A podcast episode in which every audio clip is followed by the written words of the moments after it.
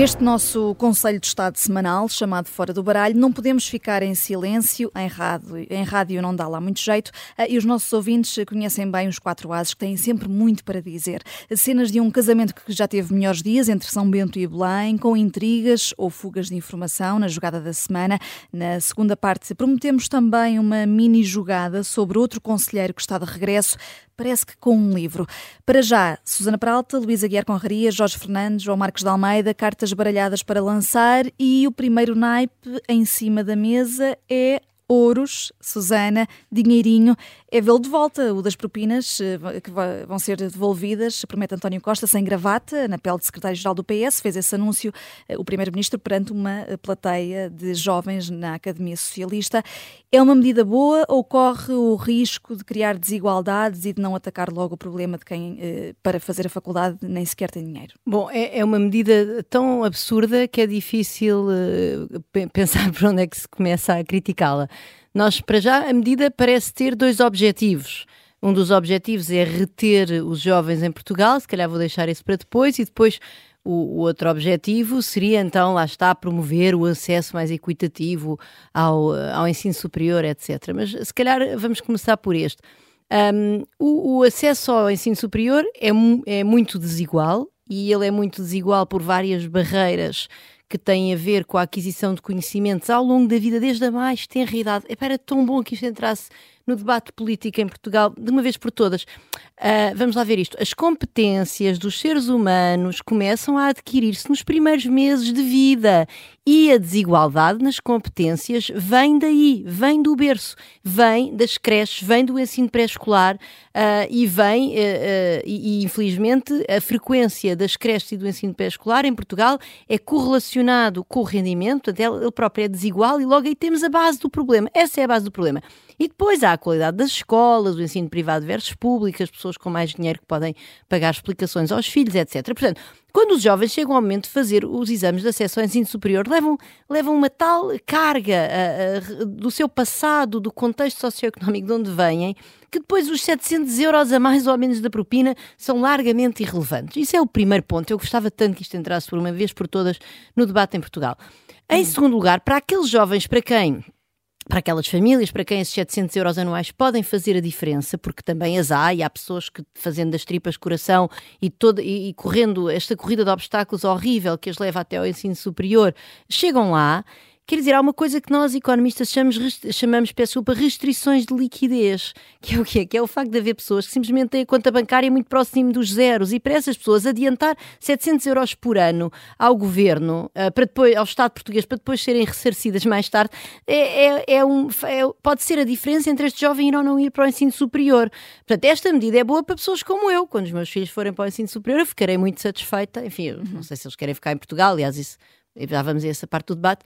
Uh, pronto, eu não tenho nenhum problema em adiantar os 700 euros uh, por ano. Depois, olha, quando eles voltarem logo os filhos. Mas o dinheiro é devolvido para os teus filhos. É devolvido para, mas eu acho muito bem que eles. Mas repara, para pessoas como nós, portanto, isto é, hum. vem da cabeça de pessoas como eu, que depois pensa, olha, já depois ele se calhar, ou ela estiver a montar casa, sei lá, compra um. Eu por acaso não acho bem, Sónia. Eu acho que se deve educar os filhos nas contas certas logo desde o início. Bem, mas tu não, tu, foram os teus filhos que pagaram o ensino superior deles? Acho que não, foste claro tu que pagar. Ah, pronto. Pronto. Mas, gente, deste ponto de vista de promover a igualdade, é, é absurda a todos os níveis. É absurda porque não é pela propina que temos de começar e, começando pela propina, esta ideia de que as pessoas têm que adiantar dinheiro para quem não o tem é catastrófico. Pronto. Uh, depois, e obviamente há outras maneiras de promover a, a mais igualdade no ensino superior, por exemplo, tendo ou bolsas, enfim, já para não falar depois no, no percurso educativo com o qual comecei desde o nascimento, mas tendo bolsas, ou então até programas de empréstimos, só que são empréstimos no sentido contrário. O governo dá ao governo, aos bancos com garantia do governo, há vários esquemas com participação pública destes empréstimos a estudantes, em que vários exemplos do que se podem copiar facilmente, em que, portanto, uh, o Estado adianta uh, dinheiro aos, uh, aos estudantes e depois, mais tarde, essas pessoas pagam em função do rendimento. No Reino Unido é comum. No Reino Unido, na, na Austrália, enfim. Portanto, isto é absurdo. Isto é, eles inventaram um esquema de, de, empréstimos, mas ao contrário. Isto realmente, eu não sei de onde é que isto veio. E depois há a ideia de que nós, com este reboçadinho, não é? Que é, no fundo, dizer às pessoas: olha, então fiquem cá, porque isto só funciona, esta devolução, para as pessoas que não imigrarem. no fundo, que com isto vamos resolver o problema. Eu não sei se isto é um problema, já agora enfim, eu acho que os jovens aproveitarem de nós estarmos no mercado único numa União Europeia e, e poderem aproveitar das oportunidades que isso lhes oferece é bom, embora, claro, que o país deva, deva, enfim, ter um debate acerca da atratividade que tem para as pessoas qualificadas de forma genérica, não apenas para os jovens, mas para esta ideia que nós agora, com este rebuçadinho, não é? que no fundo são 700 euros vezes 3 anos, mais 1.500 se as pessoas fizerem o mestrado, que isso vai fazer a diferença para as pessoas que imigram por causa de um salário. Epá, o, o efeito na, na, na, naquilo que vão ganhar ao longo da vida eh, de irem para fora é quer dizer, não, este, este, esta meia dúzia de tostões não, não vai certamente fazer um, uma diferença. E depois também é sempre esta ideia que é dar a volta ao problema. É pá, temos aqui um problema que eu já disse que eu não sei se é um. Os jovens imigram muito. Pá, como é que vamos resolver isto? Ah, já sei, inventai um esquema com as propinas universitárias. Pá, parem com isto, usem as políticas públicas para aquilo que elas servem. Pronto, portanto, enfim, eh, eu queria criticar desta forma os ouros do governo para os jovens. É, uns ouros aqui uh, com grandes críticas da Susana Peralta. Uh, foram várias as medidas anunciadas por António Costa, além desta da devolução das propinas, também a redução do IRS, passos gratuitos para jovens abaixo dos 23 anos e alguns outros bónus. Jorge Fernandes, estavas à espera que os jovens fossem agora uma prioridade? Uh, não, quer dizer, o, o, o, que eu queria sublinhar muito rapidamente, é mesmo rápido, é que, é que estamos a assistir em Portugal a uma alteração profunda dos termos do debate político que começaram, por exemplo, quando a iniciativa liberal politizou uh, a ausência de crescimento económico. Os termos ou a maneira como aquilo foi feito foi uma, foi uma maneira inovadora e, e neste momento domina completamente a maneira como aquilo é debatido e agora aparentemente os, os os jovens, no fundo, começaram a ganhar uma, um espaço na vida política e do comentário que não existia há uns anos atrás. Eu lembro muito bem, por exemplo, nos tempos um bocadinho da Troika e nos anos seguintes falava-se muito dos funcionários públicos, dos reformados, eram um bocadinho esses grupos que estavam sempre uh, a ser falados, mesmo em termos de políticas públicas, etc. E eu acho que pela primeira vez começa a, começa a ser visível e o país político e mediático começa a ganhar consciência que realmente Portugal está perante um, problema eh, que é um problema grave, que é, o, que é o, o, facto literalmente do jovem comum e médio não ter futuro em Portugal. É tão simples quanto isto, não tem futuro. E há muita gente que está a escolher sair, e cada vez mais. Eh, aliás, o relatório do, do Rui Pena Pires e dos seus colegas no ISCTE diz que em dois, só em 2021, e há uma estimativa conservadora, saíram 60 mil pessoas, e portanto, quer dizer, num país tão pequeno como, como Portugal, isto, isto, isto, isto, acumulado é muita coisa. E portanto, isto está, os políticos estão a começar a refletir as reais preocupações hum. da, das, da, das, das pessoas e das famílias. Se, se, vai, se alguma coisa vai mudar, sou muito mais cético e acho que o plano que, este, que António Costa esta semana apresentou, quer dizer, que aquilo só pode ser, é risível, não tem qualquer tipo de sentido. Mas Marcelo Rebelo de Sousa diz que são medidas que dão jeito em termos eleitorais e que há mais mundo para além eh, dos jovens. Vamos eh, passar para a próxima carta, Paus. João Marcos de Almeida, temos de acelerar aqui o passo. O Ministro da Economia prometeu ajudar a encontrar soluções para a paragem de produção de dois meses que vai começar para a semana na Auto Europa. Convocou ele próprio, António Costa Silva, uma reunião com o grupo Volkswagen e com associações do setor. Eh, o Governo está a meter-se onde não devia? Uh, eu tenho aqui uma dificuldade. Eu, por princípio, acho que o governo não se devia meter uh, nestas, nestas questões de, de, do setor privado, de empresas privadas. Por princípio, acho que não devia.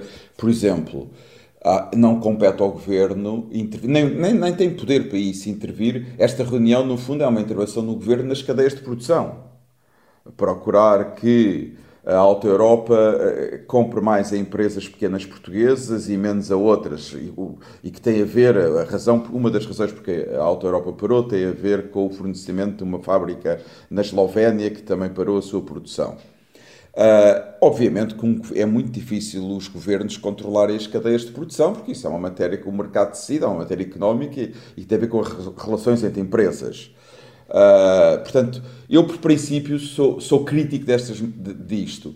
Agora, por outro lado, eu entendo, entendo que o governo não pode ficar parado em relação uh, a, uma, a uma empresa como a Auto Europa. A Auto Europa é um dos maiores exportadores portugueses eu não sei neste momento a classificação, mas já houve nos últimos anos, houve anos em que estava em primeiro lugar, mas calculo que esteja entre os três principais exportadores portugueses, portanto é muito importante para a economia portuguesa. Quer dizer, o governo português, no fundo, há muitos outros governos e que teoricamente se dizem mais liberais, que fazem exatamente o mesmo nos seus países. Portanto, na União Europeia, diria que a maioria dos governos faria o que o governo português está a fazer. O governo francês, o governo alemão, até o governo britânico tem intervenções deste tipo, com grandes empresas, com grandes exportadores. Portanto, há aqui uma prática, há um realismo, pragmatismo uh, do governo português. Uh, e, e, por outro lado, uh, eu acho que o governo poderia tentar.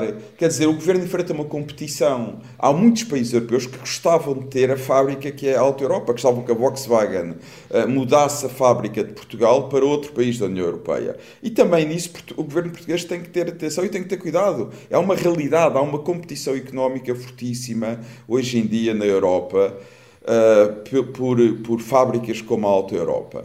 Agora, talvez o governo português também, já que está a falar com a, com a Volkswagen, pudesse tentar influenciar, e eu não estou a dizer que consiga seguramente, mas pudesse tentar influenciar a Volkswagen, em vez de produzir apenas carros híbridos, como vão produzir a partir de 2025, uh, aumentar a produção de carros elétricos, ou começar a produzir carros elétricos. Porque isso pode fazer de Portugal um país muito interessante em todo o setor e na cadeia de produção de carros elétricos, desde a produção do lítio, que possivelmente vai avançar uma ou duas minas de lítio, até refina, refinarias de lítio que estão previstas a construção também de algumas em Portugal. E isto é um setor que será fundamental para a transição energética e para o futuro da economia europeia. Hum. E, portanto, aqui Portugal poderia desempenhar um papel importante, pelo menos no contexto europeu. Hum. Uh, sai um trunfo, Luís Aguiar Conraria? É um semi-trunfo, Semi? porque eu concordo com parte do que o João disse, especialmente, na, especialmente nas críticas. É, eu, eu, de facto, apesar de ser, estar à esquerda do João, sou mais liberal que o João e preferia que o Estado não se, não se metesse nestas coisas de todo. Uh, quem tem de encontrar alternativas. Não, nós quem somos realmente liberais, eu sou mais pragmático que tu, Luís. Quem, quem tem de encontrar alternativas, não é pá, não, achar, achar que o governo consegue encontrar eh, soluções alternativas quando os gestores da, da Volkswagen não encontraram, parece-me que não é muito pragmatismo. Uh, e também, quer dizer, as associações portuguesas do setor automóvel que tiveram reunidas, elas, quiser que batam, elas quiserem que batam à porta da, da Volkswagen e ofereçam os seus produtos que estão no mercado competitivo e é isso que devem fazer. Portanto, eu, eu por acaso acho que não. Respondendo diretamente a isso que tu estás a dizer, não acho que seja de grande pragmatismo achar que este governo resolve o que quer que seja.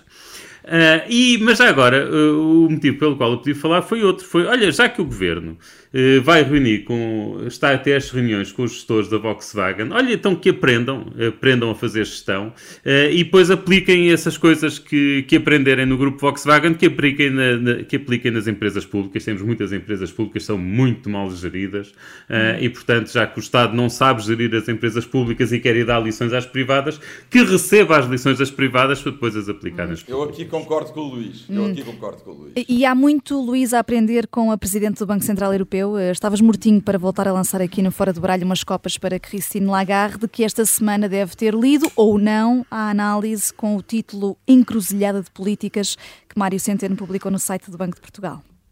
É, e portanto o meu já, já, já não dava o meu coração a, a Christine Lagarde há, vários meses, portanto não podia deixar passar esta oportunidade. Uh, sobre a carta de Mário Centeno, já, já muita gente disse muita coisa, quer dizer, e eu concordo com as críticas uh, que generalizada, generalizadamente têm sido feitas, que está a pôr em causa a independência do Banco de Portugal, que, que não faz sentido usar o Banco de Portugal como plataforma para outros voos, seja eles de olha, sejam eles de querer ser Primeiro-Ministro ou de Presidente da República, uh, ou outra coisa qualquer, e que não faz sentido instrumentalizar o Banco de Portugal para, para si. Eu concordo gener genericamente com todas essas críticas e acho que quanto mais violentas forem, melhor.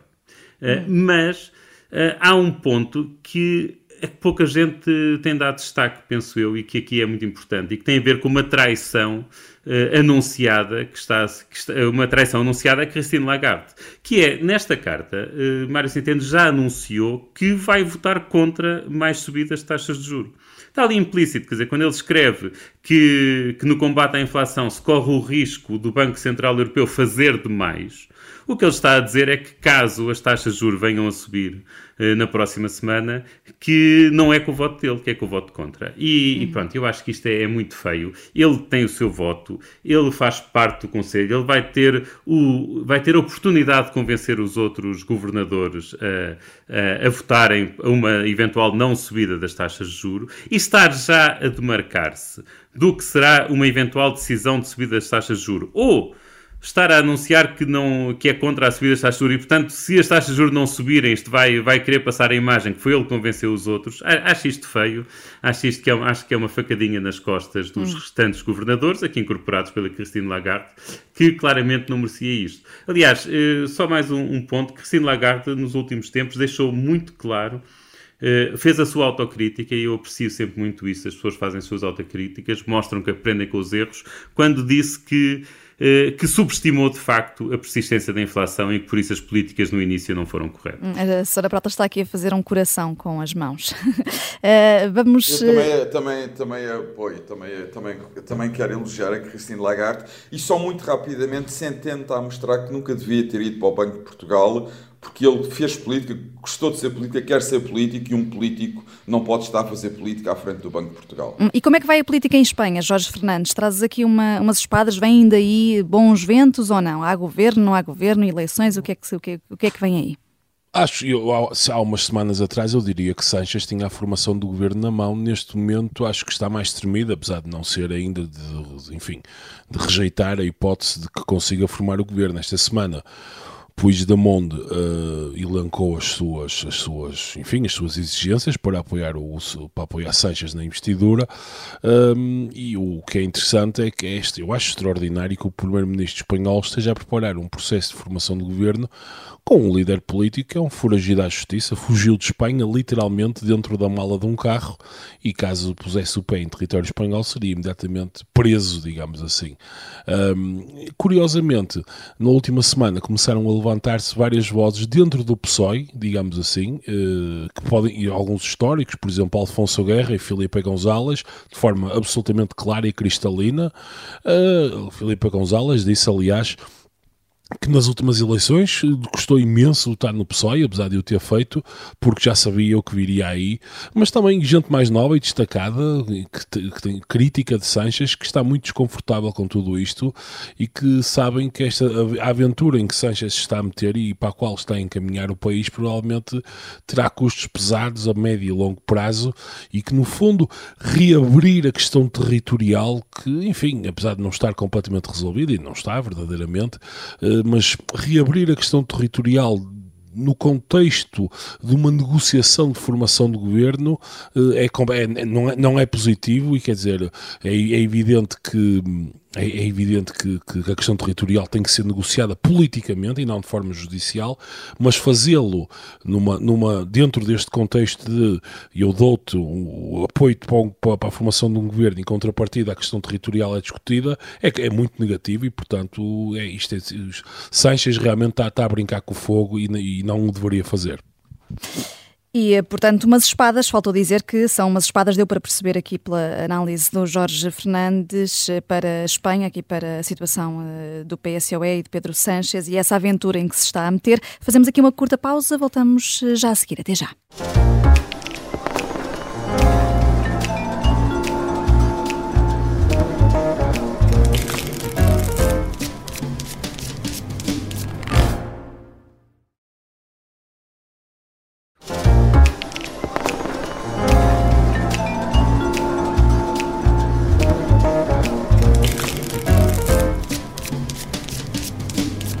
Para nós, há só uma pausa entre a distribuição de naipes na primeira parte e esta jogada da semana do Fora do Baralho. Já o Primeiro-Ministro fez uma longa pausa, preferiu estar de boca praticamente fechada quase o tempo todo no Conselho de Estado, ao lado do homem que tem sempre tanto para dizer e com quem partilhava até eh, há pouco tempo alegremente o guarda-chuva. Sendo que há um outro conselheiro que, sem ter falado de viva voz, já anunciou que escreveu sobre a arte de governar. Fica prometida ainda uma mini jogada da semana sobre claro, Cavaco Silva. Mas para já, Jorge Fernandes, eh, não podes ficar em silêncio sobre o silêncio de António Costa. Devia ter respondido o Primeiro-Ministro às críticas dos conselheiros e de Marcelo Rebelo de Sousa eh, e devia ter justificado a governação, que é preciso sublinhar, é de maioria absoluta. Bem, em defesa de António Costa, este não tem de responder politicamente perante o Conselho de Estado. O Conselho de Estado é um órgão consultivo do Presidente da República, do qual o, o Primeiro-Ministro faz parte por inerência, mas não é o Parlamento. Esta é a parte formal, digamos assim. Claro que os regimes políticos não se fazem apenas de regras formais. Existem também regras e práticas informais e depois aquele pequeno detalhe, enfim, chamado regras de boa educação. E é evidente que existe neste momento um conflito aberto entre Belém e São Bento e que depois dos acontecimentos do, dos últimos meses, António Costa tem a percepção de que ganhou e que no fundo não deve explicações a ninguém. Aliás, e esse é um dos problemas de António Costa e em grande medida do PS, a percepção de que são inimputáveis e de que façam o que fizerem não são penalizados por isso. Não é à toa que a elite ministerial socrática comanda o partido sem ter nunca, quer dizer, sem nunca ter, ter feito uma, uma, um meia-culpa, e aqui meia-culpa nem estou a falar das atividades digamos, extracurriculares de José Sócrates, mas de todo o clima político e do estilo de fazer político que existiu naquele momento e que e de resto é replicado agora em boa parte. Dito isto, é evidente que as regras mínimas da urbanidade exigiriam a António Costa que respondesse aos conselheiros de Estado.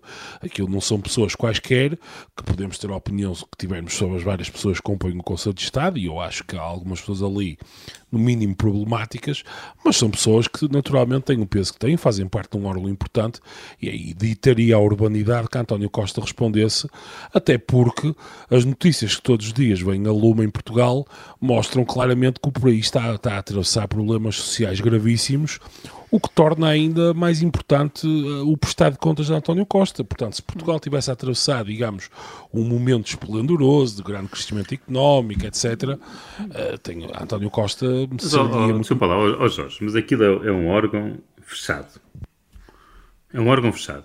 Eh, li hoje num artigo de jornal e depois fui confirmar, vem na Constituição, na Constituição, não é numa lei ordinária qualquer, vem na Constituição que as reuniões não são públicas qual é o interesse para o país da resposta que ele dá ali à Lídia Jorge, ao Manuel Alegre, ao Marcos Mendes e às pessoas que lá estão? Ah, não, não, espera, espera Luís, mas eu, eu, eu, vamos ver, eu não discordo de ti nesse ponto. Não, é, não, é se, a sessão fosse pública, eu percebo que tu estavas a falar, dar satisfações ao país e por aí fora. Não, Agora, não, aquilo, aquilo é, um, é, um, é uma reunião fechada, não pode sair dali nada de acordo com a Constituição.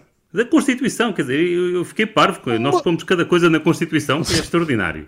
E, e, portanto, pusemos, está escrito na Constituição, artigo 140 ou assim, fui lá procurar, uh, que as reuniões não são públicas. Epá, então, quer dizer, não, ele não está ali nada. Ele, ele, ele, epá, mas ele está ali numa situação em que, de acordo com ele, foram postas cá fora mentiras. Não, uh, não sobre foram... Sim, oh, ele, ele, ele, ele, falou diretamente em mentiras. Houve, eu, eu, eu, eu, digo muito honestamente, ele, se estivesse no lugar dele, a não ser que aquela reunião começasse com o Marcelo Rebelo de Sousa a puxar as orelhas a quem pôs a fuga de informação, quem, quem andou, andou com fugas de informação para os jornais, que aqui era, teria o seu, o seu quê de irónico, porque provavelmente seria um puxão de orelhas a si próprio, mas isso não sabemos, de facto. A não ser que Marcelo da Souza começasse com um puxão de orelhas a quem anda com fugas de informação daquela, daquele órgão cá para fora, eu de facto também não dizia nada. Eu compreendo perfeitamente a atitude do Costa. Pá, claro, depois podes aproveitar para falar do Sócrates e dos ministros Sócrates e as coisas. De, não, não, não há emissão em que não fales nisso. É pá, mas objetivamente naquilo, o estar ali calado, eu acho que ele fez o que tinha a fazer. Mas, oh, então não ia. Oh, Luís, Luís deixa-me só dizer. Mas eu acho que. Deixa, calma, calma, deixa-me responder aqui, até porque fui vamos ouvir, vamos ouvir o Jorge. Que no Conselho de Estado ninguém é capaz de fazer silêncio. Fui aqui interpelado. Não, há um, há um ponto com o qual eu concordo com o Luís, que é a fuga de informação não deveria acontecer. Pronto. Agora, nós não estamos a discutir a fuga de informação. Podemos discutir a seguir e terei todo o gosto e sou completamente contra a fuga de informação.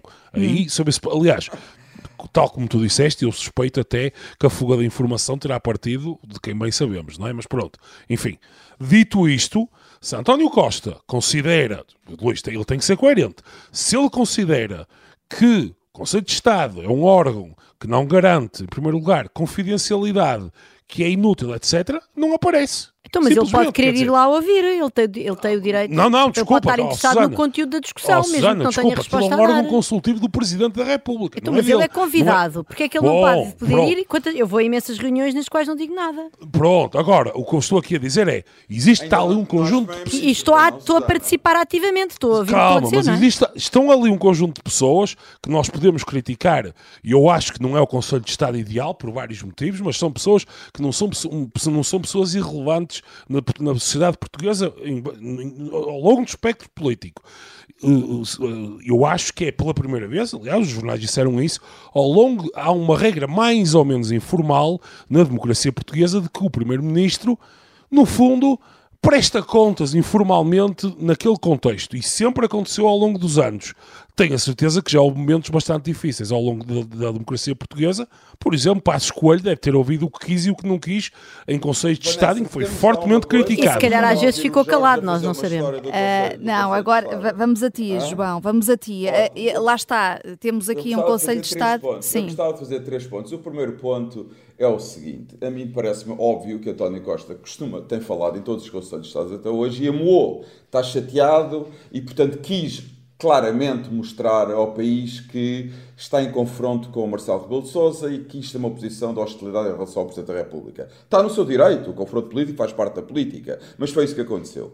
O segundo ponto, e aqui é que se vê como o PS e o António Costa conseguem influenciar a agenda, é que pela primeira vez está-se a desvalorizar o Conselho de Estado. Eu nunca ouvi ninguém desvalorizar o Conselho de Estado. Era uma coisa normal, fazia parte de reuniões e o Primeiro-Ministro falava, falava ao Presidente da República. Como António Costa decidiu não falar e quer hostilizar o Presidente da República, está-se agora a pôr em causa também o Conselho de Estado e que ele não tem nada que falar. Claro que ele não tem que falar, mas os Primeiros-Ministros costumam falar. É esse o costume. E ele só não falou porque quer mostrar que está em confronto aberto com o Marcelo. E teve que três oportunidades atacar- para e que falar. vai- e, que vai, e que vai atacar Marcelo daqui até ao fim da legislatura, calculo, ou até ao fim da presidência, que é antes do fim da legislatura.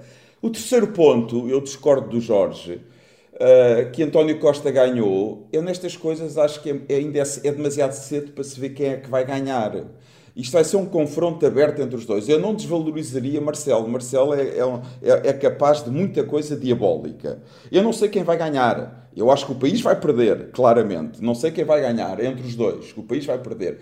Mas eu também acho que o modo como António Costa uh, mostrou que está em confronto com o Presidente da República e não falou, mostra que ele está mais preocupado do que as pessoas julgam em relação a este confronto com o Marcelo. Porque ele também sabe muito bem que pode perder e que lhe pode correr mal este confronto com o Marcelo. E depois um último ponto, quer dizer, não vamos aqui com histórias, fugas de informação, quer dizer, o Costa ser vítima de fugas de informação de mentiras. Por amor de Deus, quer dizer, só faltava agora não é, queixar. a- a- temos pena de, Eu, honestamente. Temos eu não- pena. Espera aí, Olha, Temos oh, oh. pena do Benfica por ser prejudicado por árbitros. O António Costa queixar-se de mentiras, de fugas de informação. Por amor João, de Deus. oh, João, Por oh, amor João. de Deus. Oh, oh, oh, João, oh, João, eu, não, eu não tenho conhecimento. Eu não- eh, eh, tu estás a dizer, isto, falas disto como se fosse muito normal. Eu de facto não me lembro destas fugas de informação de conselhos de Estado. Então tens o Marcos. Mendes, às vezes, a falar na televisão do que se passou no Conselho de Estado, não, não me lembro, sendo pá, ele não me lembro, conselheiro. não, do Conselho de Estado. Ah, pá, não, ele fala, ele diz, fala pá, nada de, relevante. de inside Oh, oh. information, muitas vezes do governo, mas do Conselho de Estado. Aliás, a este nível, com nós- este nenhum detalhe, nós- três aliás, momentos para falar, nós- não sei o quê. Oh, Susana, deixa-me só terminar muito rápido. Nenhum de nós pode dizer que as fugas de informação daquele Conselho de Estado foram do Marcelo ou de qualquer... Ah, não, claro Até que não. ter sido de António Costa. Como é que vocês sabem que não foi o Não sei de nada, não sei nada, Então, mas eu- Nenhum de nós sabe. Nenhum de nós sabe. Agora, nenhum de nós... O meu ponto é o seguinte, pelo seu passado e pelo seu comportamento na política, ninguém nos pode garantir que António Costa também não foi ele a origem de fugas de informação. E depois, só, só para acabar muito rapidamente, tinha-me lembrado disso, eu acho que António Costa vai procurar, e isso é muito interessante, ter uma posse de institucional, de um político mais institucional, mais responsável, em oposição à posse mais popular eh, de Marcelo de Sousa. E é muito interessante ver eh, se Costa conseguirá manter essa posse e onde é que isso vai levar. Hum. Uh, uh, nos tempos da geringonça também havia uh, fugas de, informação do Conselho de Estado. Os, os, os jornais têm feito. não havia um Conselho de Estado sem fugas de informação. Os jornais têm feito artigos de bastidores sobre isso e a informação vem de lá de dentro e vem, e vem, de, vem de alguém. Susana Peralta, estávamos aqui um, a falar sobre, sobre António Costa e sobre esta, esta estratégia do silêncio. a verdade é que o Primeiro-Ministro pôs-nos a todos a falar mais daquilo do que não disse do que aquilo que. Eh, do que, que foi dito pelas outras pessoas. Pelas outras pessoas e dos problemas do país. Acabou por ser aqui uma tática algo habilidosa uh, do Primeiro-Ministro neste braço de ferro com Bom, Belém. Eu, sim, quer dizer, eu julgo que, em primeiro lugar, uh, quem desvirtua as instituições, ou em todo o caso a par com António Costa, Marcelo Rebelo de Sousa tem uma enorme responsabilidade, não é? Porque, uh, como é sabido, é? está sempre a falar sobre tudo e um par de botas, depois fez este Conselho de Estado estranhíssimo, não, não nos esqueçamos que este, não, este era a continuação de um Conselho de Estado que foi interrompido em julho em função de uma viagem do Primeiro-Ministro para a Nova Zelândia eu acho difícil que essa viagem tenha sido marcada ali no, no, no telefone do Primeiro-Ministro enquanto uhum. ele estava no Conselho de Estado e depois tem dito: desculpe lá, Sr. Presidente, mas agora vou ter que sair que vou ali à Nova Zelândia ver a seleção uh, feminina de futebol. Portanto, quer dizer, isto é tudo tão bizarro que. Um, e depois eu acho que Marcelo perdeu imenso do seu, do seu poder simbólico, não é? Com a história do Galamba, quando ele vai à televisão dizer que o Galamba é para ser demitido e depois o António Costa vai, passado umas horas, e diz que não o demite. Um, e de facto há, há algumas intromissões de eu acho que o Galamba devia ter sido demitido, como é óbvio. Não tenho, acho é que o Marcelo devia ter sido mais cuidadoso ao, ao, uh, para não desvirtuar e para não descapitalizar o seu, seu capital de influência, lá está. Devia ter sido mais cuidadoso antes de se atravessar assim em direto, a dizer demitam, hum. sem estar combinado com o Primeiro-Ministro. Aquilo foi uma situação uh, muito bizarra.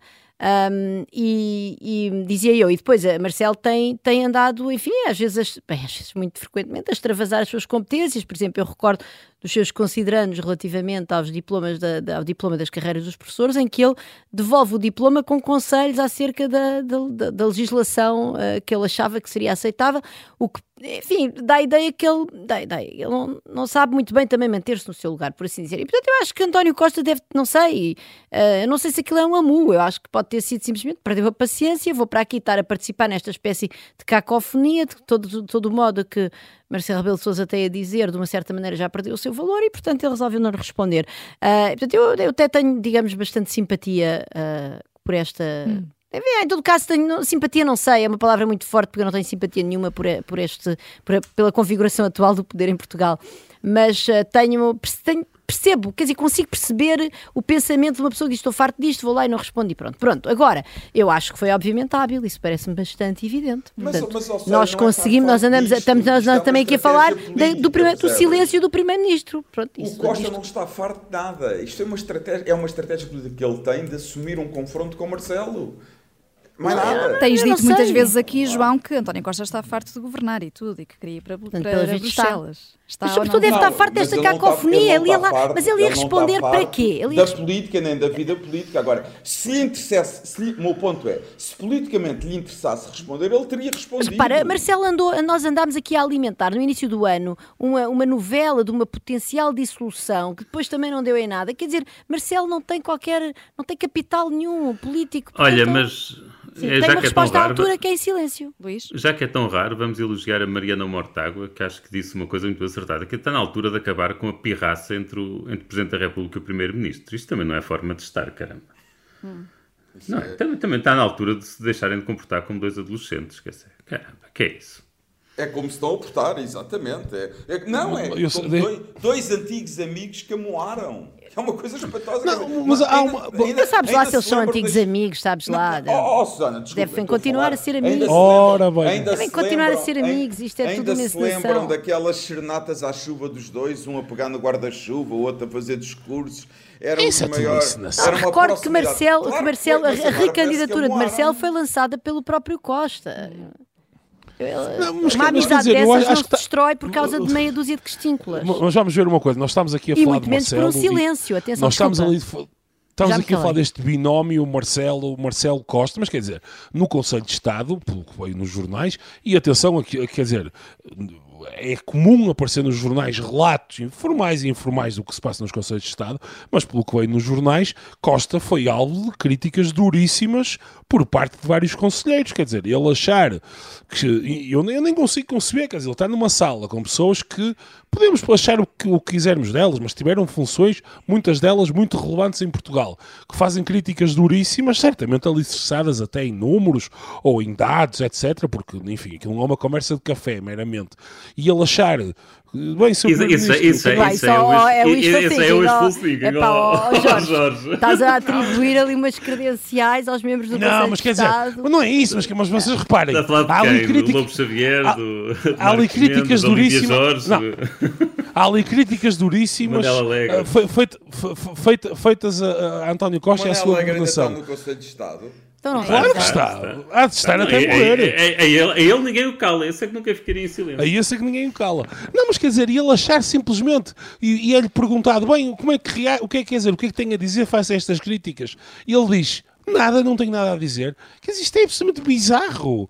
E não tem qualquer tipo de sentido. Ele é primeiro-ministro de Portugal. Ele pode, uh, pode estar com pirraça, pode estar com a Mu, com o Marcelo. Agora, informalmente, eu não respondo perante o Conselho de Estado. Agora, tem, o Conselho de Estado tem até uma função, de, de, em teoria, de informação. O Primeiro-Ministro informa os Conselheiros de Estado até de coisas que se passam no país e que nem sequer, em teoria, são do domínio público. E, portanto, quer dizer, eu, eu não consigo entender simplesmente. Esquece.